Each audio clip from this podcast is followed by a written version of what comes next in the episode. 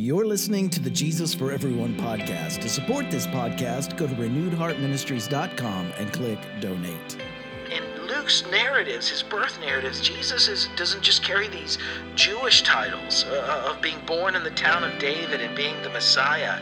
He is he also carries Roman titles of Lord, Savior, and, and Peace Bringer. So, so, so this is key. Rome had its own gospel of peace that Luke is responding to in his version of the Jesus story.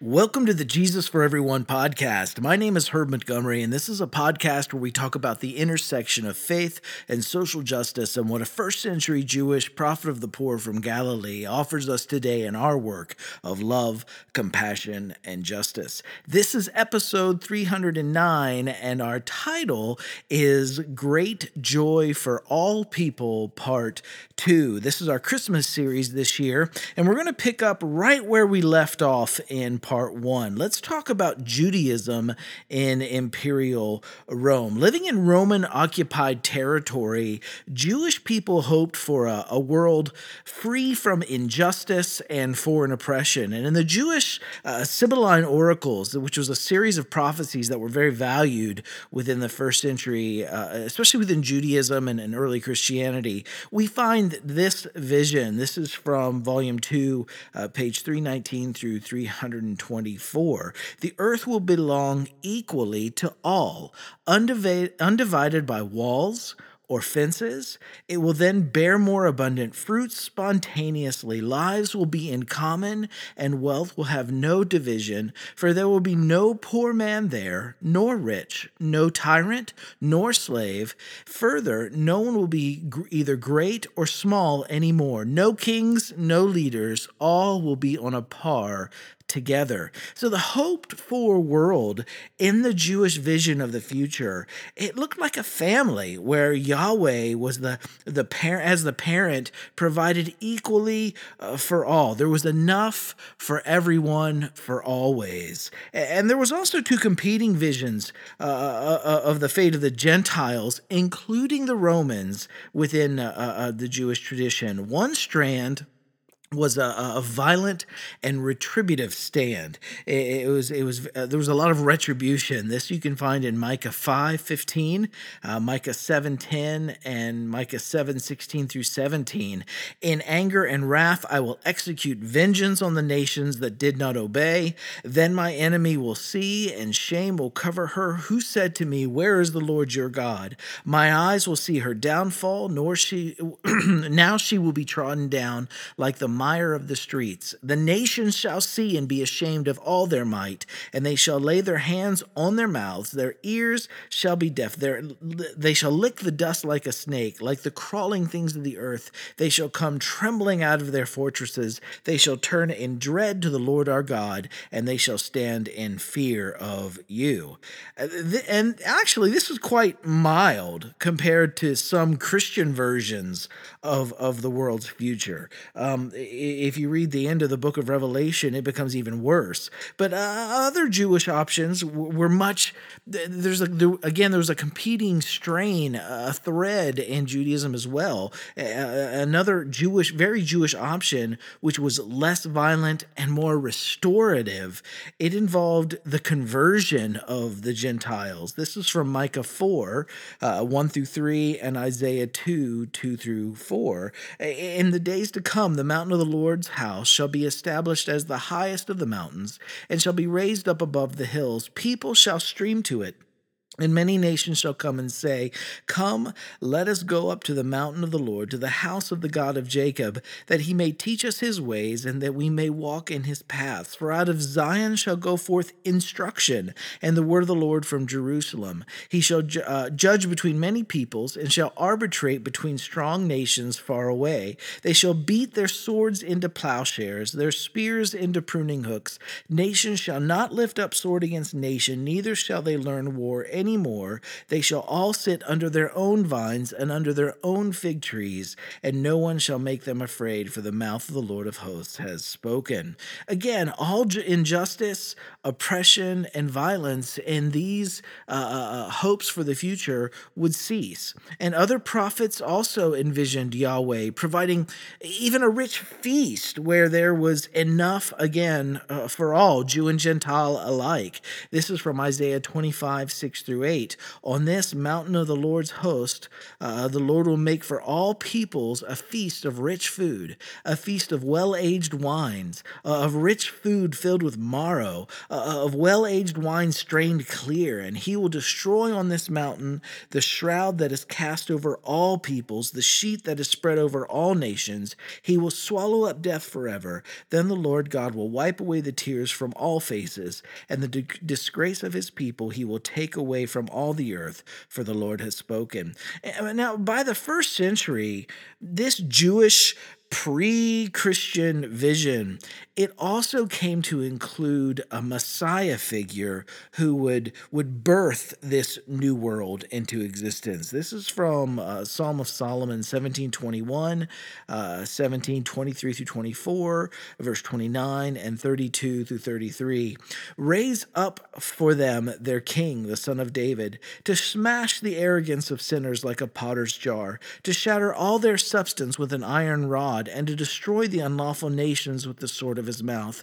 He will judge peoples and nations in the wisdom of his righteousness. And remember, that's the word for justice. And all shall be holy, and their king shall be the Lord Messiah.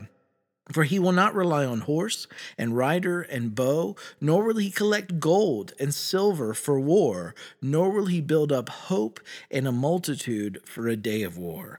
Another example is from the, the Dead Sea Scroll found, fragment, sorry, found in the, the cave, in cave four at the Qumran. Uh, this is uh, uh, number 246. He will be called Son of God, and they shall call him Son of the Most High, like sparks of a vision so will the, their kingdom be. They will rule several years over the earth and crush everything. A people will crush another people, and a city another city, until the people of God arise, or until he raises up the people of God and makes every uh, everyone rest from the sword. His kingdom shall be an eternal kingdom, and all paths and truths and uprightness the earth will be in truth, and all will make peace. The sword will cease in the earth, and all the cities will pay him homage.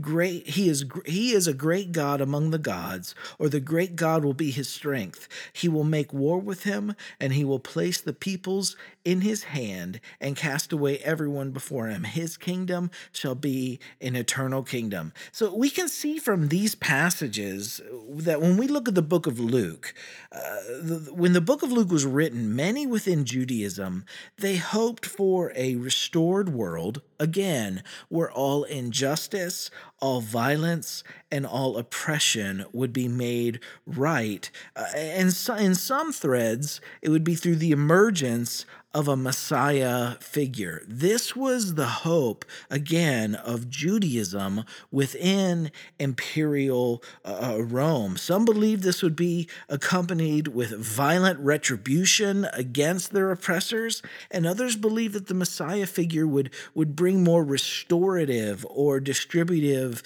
nonviolent, and, and reconciling justice for everyone. Now, let's talk uh, lastly, before we move on to what we're going to cover next week week, or two weeks from now, rather, because next week is Christmas. Uh, Christianity within Judaism, within Roman imperialism. Last week, we covered Roman imperialism. We've talked here briefly this week about Judaism within Roman imperialism. Now let's talk about Christianity within that Judaism, within that Roman imperialism. Luke begins the Jesus story with John the Baptist. Like Matthew, he includes a, birth narrative uh, about Jesus rather than starting the story with an adult Jesus. But but but Luke he begins his birth story with John's conception before Jesus. Uh, the experience of John's parents in Luke, it parallels that of, it's deeply Jewish. It parallels that of Abraham and Sarah, uh, the patriarch and the matriarch of, of the Jewish people. You can find their stories in Genesis 15 uh, through 18. It also parallels the stories of Hannah and the birth of the prophet Samuel, who anointed King David. You can find this story in 1 Samuel 1 through 2. And for Luke, John is the renewed Samuel who will anoint Jesus, who is the renewed David. At his baptism, at Jesus' baptism in the River Jordan, Jesus, through John, becomes the renewed anointed one. And so, uh, in these ancient stories, with within Jewish culture, they also included miraculous conceptions by divine intervention or uh, miraculous conceptions. Those are a staple in Jewish birth, birth narratives, and, and they were especially so in the time of Rome. Remember last week we talked about how Jesus' birth narrative, uh, what that meant in, a, in the context of, of Roman mythological birth narratives for the Caesars, but miraculous births were also part of, of the Jewish uh, theological world a- as well. Within both Judaism and imperial Rome, birth narratives were, were not so much biological explanations as much as they were about the destiny of the children that were being born. And in our story this week, Luke interweaves again the birth narratives of Isaac, the birth narratives of Samuel, uh, the birth narratives of Caesar Augustus, as we saw last week, with those of John the Baptist and Jesus. And what he's describing, uh, he describes Jesus as the Christ, as the Messiah, the Son of David, the renewed King of Israel born in David's city, uh, Bethlehem. So let's read Luke's proclamation of the angels to the shepherds through these filters of both Judaism and Roman imperialism and see how Luke skillfully integrates into his story the hopes of, of Judaism and the, and the subversion of the political theology of the Roman Empire. Jesus, for Luke, is simultaneously the fulfillment of one, the fulfillment of Judaism and the subversion of the other or, or of Rome. And this is not, again, Jesus against Judaism. It's Christianity against Roman imperialism within a Jewish context. And I, I'm going to, to try to emphasize. I want to stop and emphasize uh, this this Christmas passage for you. In the East site, we'll color code it so that you could see this more clearly. Uh, uh but I'm going to try to illustrate it for you here audibly as well via podcast. There are phrases here that represent the fulfillment of, of Jewish hopes. There are phrases that represent the subversion of Roman imperialism, and then there's phrases that do both simultaneously. And so I'm going to try to explain this as we go through it. In Luke 2 10 through 14. It says, But the angel said to them, Do not be afraid. I bring you good news. And remember that good news, we've talked about this.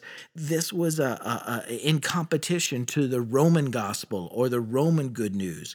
The, the euangelion, the gospel was a, a Roman phrase. So here's the subversion of Rome. I will bring you good news that will cause great joy for all the people. And that phrase, all the people, that was a fulfillment of the Jewish hope. So again, in this phrase, you're subverting Rome at the same time lifting up the Jewish hope. In the town of the, in the, today in the town of David, and there again, there's that Jewish hope, a savior. And remember that term savior, as we saw last week, was a deeply Roman term. Caesar was the savior. So today in the town of David, here's the Jewish hope, a savior, the subversion of Rome has been born to you. He is the Messiah, a Jewish term, the Lord. And remember, Lord was a term for Caesar. So you have this mixture. This will be a sign to you. You will find a baby wrapped in clothes lying in a manger. And there's that, those Jewish uh, uh, uh, roots of, of miraculous births and, and, and, and incredible birth narratives about people, babies who will grow up to do great things. Suddenly, a great company of the heavenly host, and that word host, that's a Jewish term, appeared with the angel praising God and saying, Glory to God in the highest heaven. Now, glory to God, that's both Jewish and Roman, in the highest heaven. That is the fulfillment of a, a Roman phrase. Oh, sorry, a Jewish hope. And on earth, peace. That's the subversion of Rome. Rome is not what brings peace on earth. This baby born in a manger would bring peace on earth and to all on whom his favor rests. And that word favor, that was the hope of the Jewish people, that the favor of Yahweh would be uh, restored.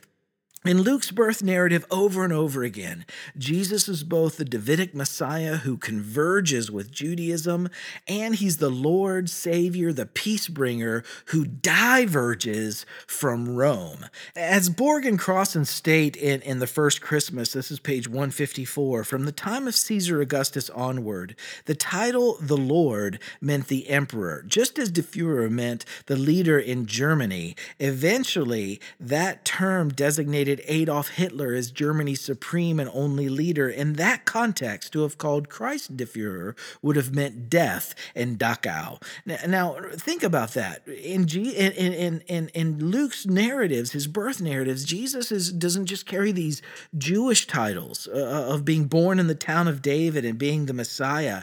He, is, he also carries Roman titles of Lord, Savior, and, and Peace Bringer. So, so, so th- this is key. Rome had its own gospel of peace that Luke is responding to in his version of the Jesus story.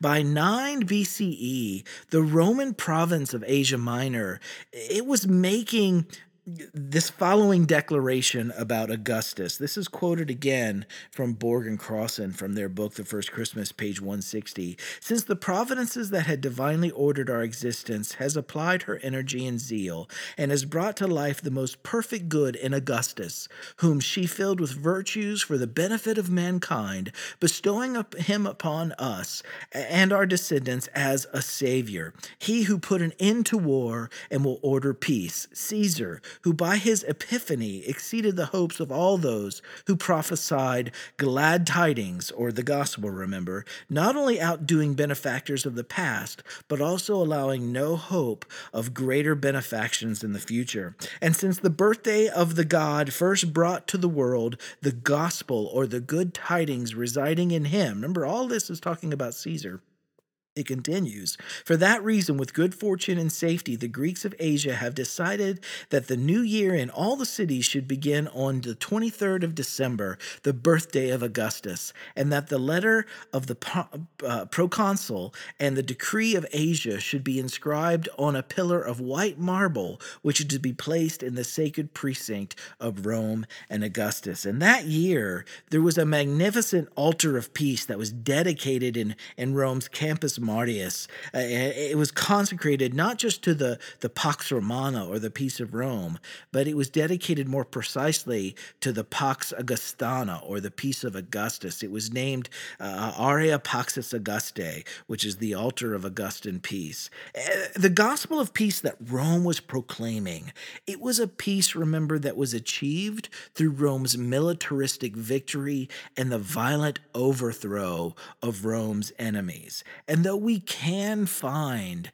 uh, this same thread of violence in Jewish hopes for the future too, in Luke's gospel, he's appealing to the more nonviolent hopes for the future, where all violence, injustice, and oppression would together uh, uh, uh, be made right, and, and, and injustice and oppression and violence would come to an end. In Luke's gospel narrative, Luke channels nonviolent restorative Jewish visions of peace. Luke's Jesus he shares the vision of a peace on earth that's rooted in the restoration of justice for all the oppressed. Even Luke's choice to describe shepherds as the, the first recipients of this angelic announcement that we're reading in this series, that, that's significant. Shepherds were from, again, the marginalized peasant class, and they were the most acutely, they most acutely experienced Roman oppression and exploitation. And just two chapters after the birth narrative here, Luke's Jesus is, is announcing uh, good as he grows up he's announcing good news to the poor the release to the captives and sight to those with prison blindness. He's come to let the oppressed free and we find this in luke 4 18 and 19 the angel's message to those poor shepherds in luke 2 it foreshadows jesus' entire message in the gospel of luke. For luke rome's peace uh, peace gospel, especially, which was through violence, and and and the peace gospel of Jesus, which was through distributive justice. Those two gospels of peace, they come face to face. Jesus and Rome, they hold out to humanity two alternative visions for arriving on at peace on earth. Rome's way was peace through through violent forces of of militaristic victory and oppression, and and that's the way of all empires.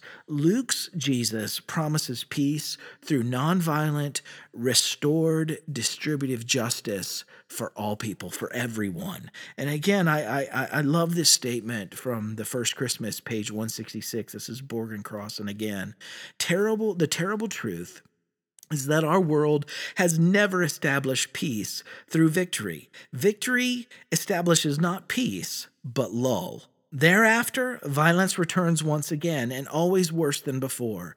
And it is the es- it is that escalator violence that then endangers our world. The world has yet to see if choosing the way of non-violently achieved distributive justice, especially that of Jesus, if it produces lasting peace. Christian imperialism and colonialism I believe they co opted the Jesus story throughout history. Luke's Jesus instead points to the way of peace being based not on conquering another, but on restoring a distributive justice that's achieved through nonviolent means for all. And today, these two gospels, they st- these two ways of arising, arriving at peace and survival and thriving, they offer, uh, they're, they're, they're still grinding one against another, even for Christians. And today we still see the conflict, but it's not, it's not Rome versus Jesus. Too often it's certain sectors of Christianity versus Jesus. And Luke's Christmas story again, it offers more than than private peace of mind for Christians. It, it points to a path uh, toward peace, on earth, not just peace of mind, but peace on earth for everyone. It's a peace that comes through a distributive justice that's restored for all, especially those that are marginalized in the present system. In our next and on our final installment of this holiday series, which will be in the new year, uh, we're going to stay on this Christmas narrative just one more episode. We're going to consider some of this just a little uh, uh, more fully, a little more deeply. For this week, it is enough to ponder these these words that were said to those uh, uh, shepherds in the story Do not be afraid. I bring you good news that will cause great joy for all the people. Heart group application this week. This week, as you gather together in your heart groups before Christmas, take some time to, to go around and just uh, make it a moment of affirmation. Say something you appreciate or you value about each person in the room. Then, number two, share with your group something that you're grateful for uh, from 2019. Take time to celebrate and be thankful together, uh, especially as this year is coming to a close. And then, number three, share something that you're hopeful for or that you're looking forward to in the coming year. Thank you so much for checking in with us this week. Wherever you are, keep choosing love, compassion, taking action, and reparative and distributive justice. Another world is possible if we choose it. And also remember all year end donations here to Renewed Heart Ministries, they are being matched dollar for dollar. Uh, through this generous offer, uh, you, you can have your, your year end gift go twice as far as we move into this next decade.